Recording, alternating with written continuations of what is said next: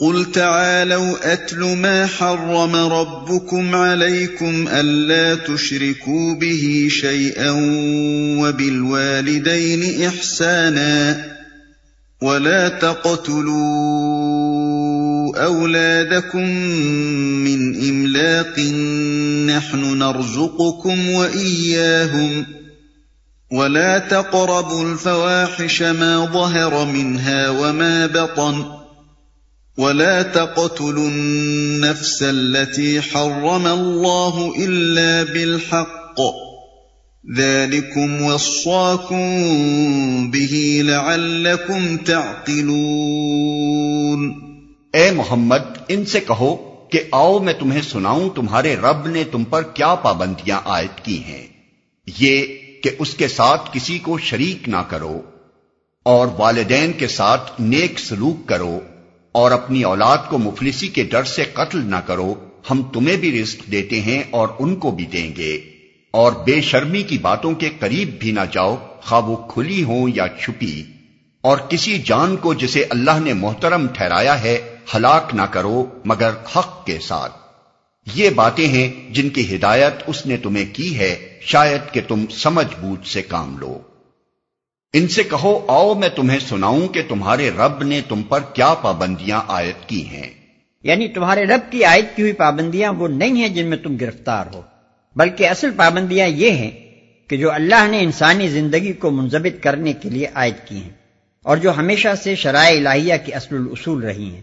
تقابل کے لیے ملازہ ہو بائبل کی کتاب خروج باب بیس۔ یہ کہ اس کے ساتھ کسی کو شریک نہ کرو۔ یعنی نہ خدا کی ذات میں کسی کو اس کا شریک ٹھہراؤ، نہ اس کی صفات میں، نہ اس کے اختیارات میں اور نہ اس کے حقوق۔ ذات میں شرک یہ ہے کہ جوہر الوحیت میں کسی کو حصے دار قرار دیا جائے۔ مثلا نصارہ کا عقیدہ تسلیس مشکین عرب کا فرشتوں کو خدا کی بیٹیاں قرار دینا اور دوسرے مشکین کا اپنے دیوتاؤں اور دیویوں کو اور اپنے شاہی خاندانوں کو جن سے آلہ کے افراد قرار دینا، یہ سب شرک فضات ہیں۔ صفات میں شرک یہ ہے کہ خدائی صفات جیسی کہ وہ خدا کے لیے ہیں ویسا ہی ان کو یا ان میں سے کسی صفت کو کسی دوسرے کے لیے قرار دینا۔ مثلا کسی کے متعلق یہ سمجھنا کہ اس پر غیب کی ساری حقیقتیں روشن ہیں۔ یا وہ سب کچھ سنتا اور دیکھتا ہے، یا وہ تمام نقائص اور تمام کمزوریوں سے منزہ اور بالکل بے خطا ہے۔ اختیارات میں شرک یہ ہے کہ خدا ہونے کی حیثیت سے جو اختیارات صرف اللہ کے لیے خاص ہیں، ان کو یا ان میں سے کسی کو اللہ کے سوا کسی اور کے لیے تسلیم کیا جائے۔ مثلا فوق الفطری طریقے سے نفع و ضرر پہنچانا۔ حاجز روائی و دستگیری کرنا، محافظت و نگبانی کرنا، دعائیں سننا اور قسمتوں کو بنانا اور بگاڑنا، نیز حرام و حلال اور جائز و ناجائز کی حدود مقرر کرنا اور انسانی زندگی کے لیے قانون و شرح تجویز کرنا۔ یہ سب خداوندی کے مخصوص اختیارات ہیں، جن میں سے کسی کو غیر اللہ کے لیے تسلیم کرنا شرک ہے۔ حقوق میں شرک یہ ہے کہ خدا ہونے کی حیثیت سے بندوں پر خدا کے جو مخصوص حقوق ہیں وہ یا ان میں سے کوئی حق خدا کے سوا کسی اور کے لیے مانا جائے۔ مثلاً رکو و سجود، دس بستہ قیام، سلامی و آستانہ بوسی، شکر نعمت یا اطراف برتری کے لیے نظر و نیاز اور قربانی قضائے حاجات اور رفع مشکلات کے لیے منت مسائب و مشکلات میں مدد کے لیے پکارا جانا اور ایسی ہی پرستش و تعظیم و تمجید کی دوسری تمام صورتیں اللہ کے مخصوص حقوق میں سے ہیں۔ اسی طرح ایسا محبوب ہونا کہ اس کی محبت پر دوسری سب محبتیں قربان کی جائیں اور ایسا مستحق تقوا و خشیت ہونا غیب و شہادت میں اس کی ناراضی اور اس کے حکم کی خلاف ورزی سے ڈرا جائے، یہ بھی صرف اللہ کا حق ہے۔ اور یہ بھی اللہ ہی کا حق ہے کہ اس کی غیر مشروط اطاعت کی جائے اور اس کی ہدایت کو صحیح و غلط کا معیار مانا جائے۔ اور کسی ایسی اطاعت کا حلقہ اپنی گردن میں نہ ڈالا جائے جو اللہ کی اطاعت سے آزاد ایک مستقل اطاعت ہو اور جس کے حکم کے لیے اللہ کے حکم کی سند نہ ہو۔ ان حقوق میں سے جو حق بھی دوسرے کو دیا جائے گا، وہ اللہ کا شریک ٹھہرے گا۔ خواہ اس کو خدائی ناموں سے کوئی نام دیا جائے یا نہ دیا جائے۔ اور والدین کے ساتھ نیک سلوک کرو۔ نیک سلوک میں ادب تعظیم اطاعت رضا جوئی خدمت سب داخل ہیں۔ والدین کے اس حق کو قرآن میں ہر جگہ توحید کے حکم کے بعد بیان فرمایا گیا ہے۔ جس سے صاف ظاہر ہے کہ خدا کے بعد بندوں کے حقوق میں سب سے مقدم حق انسان پر اس کے والدین کا ہے۔ بے شرمی کی باتوں کے قریب بھی نہ جاؤ۔ اصل میں لفظ فواہش استعمال ہوا ہے۔ جس کا اطلاق ان تمام افعال پر ہوتا ہے جن کی برائی بالکل واضح ہے۔ قرآن میں زنا، عمل قوم لوت، برہنگی، جھوٹی تہمت اور باپ کی منکوہ سے نکاح کرنے کو فوش افعال میں شمار کیا گیا۔ ہے حدیث میں چوری اور شراب نوشی اور بھیک مانگنے کو من جملہ فوائش کہا گیا۔ ہے اسی طرح دوسرے تمام شرمناک افعال بھی فوائش میں داخل ہیں۔ اور ارشاد الہی یہ ہے کہ اس قسم کے افعال نہ علانیہ کیے جائیں، نہ چھپ کر۔ اور کسی جان کو جسے اللہ نے محترم ٹھہرایا ہے، ہلاک نہ کرو مگر حق کے ساتھ۔ یعنی انسانی جان جو فی الاصل خدا کی طرف سے حرام ٹھہرائی گئی ہے، ہلاک نہ کی جائے مگر حق کے ساتھ۔ اب رہا یہ سوال کہ حق کے ساتھ کا کیا مفہوم ہے؟ تو اس کی تین صورتیں قرآن میں بیان کی گئی ہیں۔ اور دو صورتیں اس پر زائد نبی صلی اللہ علیہ وسلم نے بیان فرمائی ہیں۔ قرآن کے بیان کردہ صورتیں یہ ہیں۔ ایک، انسان کسی دوسرے انسان کے قتل عمد کا مجرم ہو اور اس پر قصاص کا حق قائم ہو گیا۔ دو، دین حق کے قیام کی راہ میں مزاحم ہو اور اس سے جنگ کیے بغیر چارہ نہ رہا ہو۔ تین، دارالاسلام کے حدود میں بدمنی پھیلائے یا اسلامی نظام حکومت کو الٹنے کی صحیح کرے۔ باقی دو صورتیں جو حدیث میں ارشاد ہوئی ہیں یہ ہیں۔ چار، شادی شدہ ہونے کے باوجود زنا کرے۔ پانچ، ارتداد اور خروج جماعت کا مرتکب ہو۔ ان پانچوں صورتوں کے سوا کسی صورت میں انسان کا قتل انسان کے لیے حلال نہیں ہے۔ خواہ وہ مومن ہو یا ذمی یا عام کافر۔ ولا تقربوا مال اليتيم إلا بالتي هي أحسن حتى يبلغ أشده وأوفوا الكيل والميزان بالقسط لا نكلف نفسا إلا وسعها وَإِذَا قُلْتُمْ فَاعْدِلُوا وَلَوْ كَانَ ذَا قُرْبَى وَبِعَهْدِ اللَّهِ أَوْفُوا ذَلِكُمْ وَصَّاكُمْ بِهِ لَعَلَّكُمْ اور یہ کہ یتیم کے مال کے قریب نہ جاؤ، مگر ایسے طریقے سے جو بہترین ہو، یہاں تک کہ وہ اپنے سنے رشت کو پہنچ جائے۔ اور ناپ تول میں پورا انصاف کرو۔ ہم ہر شخص پر ذمہ داری کا اتنا ہی بار رکھتے ہیں جتنا اس کے امکان میں ہے۔ اور جب بات کہو، انصاف کی کہو۔ خواہ معاملہ اپنے رشتہ دار ہی کا کیوں نہ ہو، اور اللہ کے عہد کو پورا کرو۔ ان باتوں کی ہدایت اللہ نے تمہیں کی ہے، شاید کہ تم نصیحت قبول کرو۔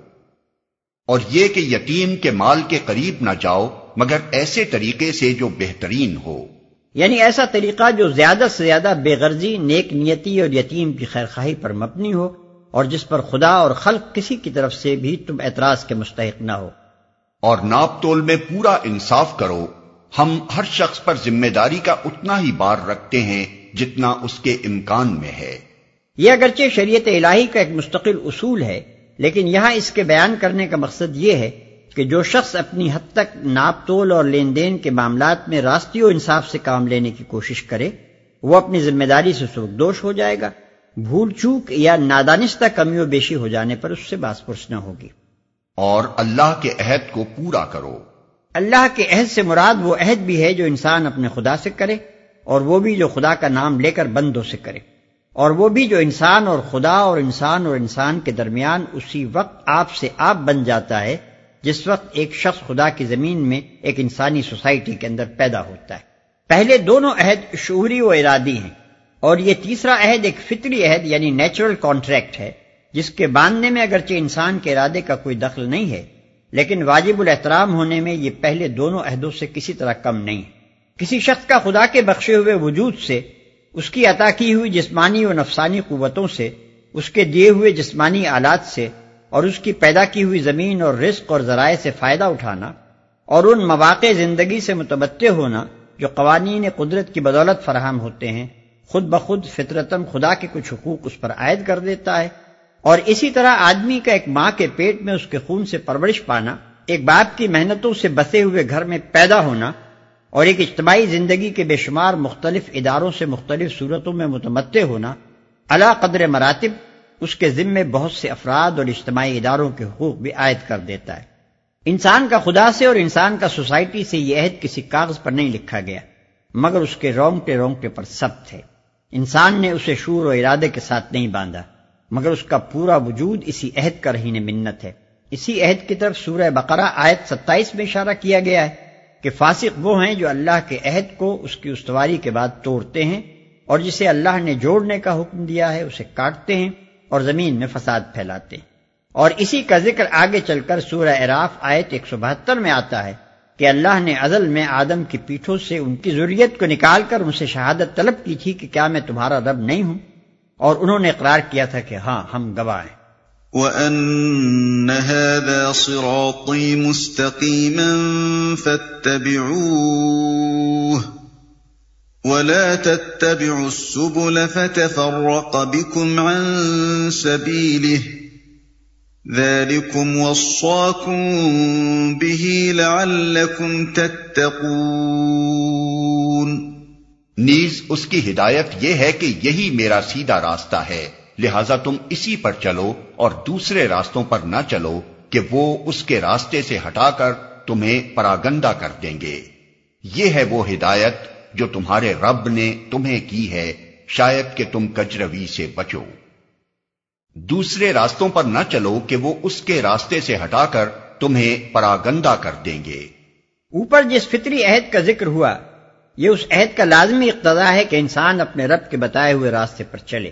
کیونکہ اس کے امر کی پیروی سے منہ موڑنا اور خود سری و خود مختاری یا بندگی یا غیر کی جانب قدم بڑھانا انسان کی طرف سے اس عہد کی اولین خلاف ورزی ہے، جس کے بعد ہر قدم پر اس کی دفعات ٹوٹتی چلی جاتی ہیں۔ علاوہ بری اس نہایت نازک، نہایت وسیع اور نہایت پیچیدہ عہد کی ذمہ داریوں سے انسان ہرگز عہدہ ورا نہیں ہو سکتا، جب تک وہ خدا کی رہنمائی کو قبول کر کے اس کے بتائے ہوئے راستے پر زندگی بسر نہ کرے۔ اس کو قبول نہ کرنے کے دو زبردست نقصان ہیں۔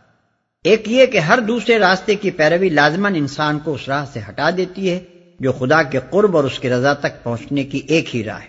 دوسرے یہ کہ اس راہ سے ہٹتے ہی بے شمار پگڈنڈیاں سامنے آ جاتی ہیں، جن میں بھٹک کر پوری نو انسانی پراگندہ ہو جاتی ہے۔ اور اس پراگندگی کے ساتھ ہی اس کے بلوغ و ارتقاء کا خواب بھی پریشان ہو کر رہ جاتا ہے۔ انہی دونوں نقصانات کو اس فقرے میں بیان کیا گیا ہے کہ دوسرے راستوں پر نہ چلو کہ وہ تمہیں اس کے راستے سے ہٹا کر پراگندہ کر دیں گے۔ ثم آتينا موسى الكتاب تماما على الذي أحسن وتفصيلا لكل شيء وهدى ورحمة وهدى ورحمة لعلهم بلقاء ربهم يؤمنون پھر ہم نے موسا کو کتاب عطا کی تھی جو بھلائی کی روش اختیار کرنے والے انسان پر نعمت کی تکمیل اور ہر ضروری چیز کی تفصیل اور سراسر ہدایت و رحمت تھی اور اس لیے بنی اسرائیل کو دی گئی تھی کہ شاید لوگ اپنے رب کی ملاقات پر ایمان لائیں۔ رب کی ملاقات پر ایمان لانے سے مراد اپنے آپ کو اللہ کے سامنے جواب دے سمجھنا اور ذمہ دارانہ زندگی بسر کرنا ہے۔ یہاں اس ارشاد کے دو مطلب ہو سکتے ہیں۔ ایک یہ کہ خود بنی اسرائیل میں اس کتاب کی حکیمانہ تعلیمات سے ذمہ داری کا احساس بیدار ہو جائے۔ دوسرے یہ کہ عام لوگ اس اعلیٰ درجے کے نظام زندگی کا مطالعہ کر کے اور نیکوکار انسانوں میں اس نعمت ہدایت اور اس رحمت کے اثرات دیکھ کر یہ محسوس کر لیں۔ کہ انکار آخرت کی غیر ذمہ دارانہ زندگی کے مقابلے میں وہ زندگی ہر اعتبار سے بہتر ہے جو اقرار آخرت کی بنیاد پر ذمہ دارانہ طریقے سے بسر کی جاتی ہے اور اس طرح یہ مشاہدہ و مطالعہ انہیں انکار سے ایمان کی طرف کھینچ لائے۔